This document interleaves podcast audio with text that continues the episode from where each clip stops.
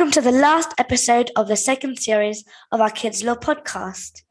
My name is Alma Constance, and since February twenty twenty-one, my friend Lucinda Atkins and I have been talking to people working in the legal system to explain what they do and about how laws affect children. Hello, Lucinda here.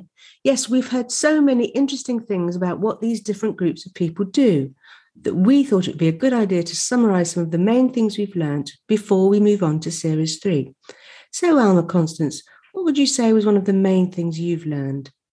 Well, I have learned about how the courts deal with different types of cases and that there are two types of courts.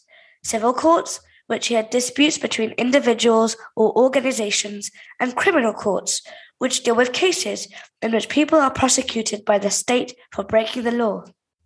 Laws are created in Parliament and they are debated both by elected members of Parliament in the House of Commons and also in another chamber called the House of Lords. We spoke to David Anderson, who is a member of the House of Lords, and he told us about their work improving draft legislation through committees and debates and how people become members of the House of Lords.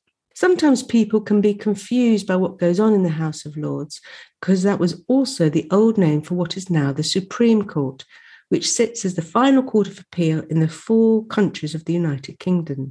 We spoke to Lord Stephens, a judge in the Supreme Court. He explained that an appeal is a system of reviewing court decisions to check that the judges in all the courts are getting the law right, and that the Supreme Court only deals with issues of general public importance. It was also interesting to hear that our legal system is different from legal systems in other countries, in that we have judge-made law as well as the law made in Parliament. There are certainly a lot of courts and different judges that make up the legal justice system, aren't there, Alma? Yes.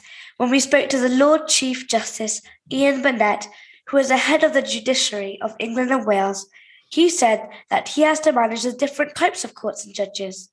The majority of criminal cases are heard by magistrates, and Catherine Cyril told us why it's important to have magistrates who are representing their community, and also what happens to children in family proceedings and youth courts. If one side of the dispute wants to appeal the decision of the magistrate, then they can apply to the Crown Court, and we heard from Her Honour Judge Deborah Taylor, who is the resident judge at Southwark Crown Court. And she told us that more serious cases are heard in the Crown Court and also explained how juries work. I also learned that on the civil side, many people use tribunals, and the senior president of tribunals, Sir Keith Lindblom, told us how the tribunal system holds public bodies accountable and people's rights are protected. Again, these decisions can be appealed to higher courts like county courts, and Missus Justice Joanna Smith, a High Court judge, told us about the type of cases they hear and how lawyers can become judges. It's really important that our judges come from all areas of society so that different views are represented. And when we spoke to Derek Sweeting, the president of the Bar Council who represents barristers, he said that diversity at the bar is essential for access to justice. And this was echoed by I, Stephanie Boyce, who is the president of the Law Society of England and Wales, which represents solicitors. She emphasised how important it is that our lawyers come from all backgrounds. But tell me, Emma, what was your favourite bit from Series two? I thought it was very interesting in our Halloween episode called Do Witches Really Exist and How Did Lawyers Get Involved?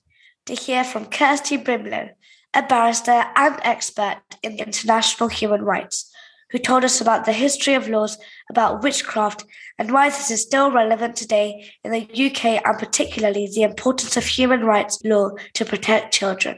I enjoyed our special episode where Russell Sandberg, Professor of Law at Cardiff University, talked about why we have laws that affect how people celebrate events like Christmas. And he described that in sixteen forty-seven, the Puritan Parliament under Oliver Cromwell passed laws to ban Christmas, and that lasted for thirteen years. I also thought it was important to hear about how young people can find themselves involved in the legal system, such as in family proceedings and youth courts. Yes, Sarah Forshaw, a criminal barrister, told us about why some young people join street gangs and what we can do if we think that someone might be at risk of being exploited in a gang. We're going to hear more in series three about people who work in the legal system and why knowing about your legal rights is really important.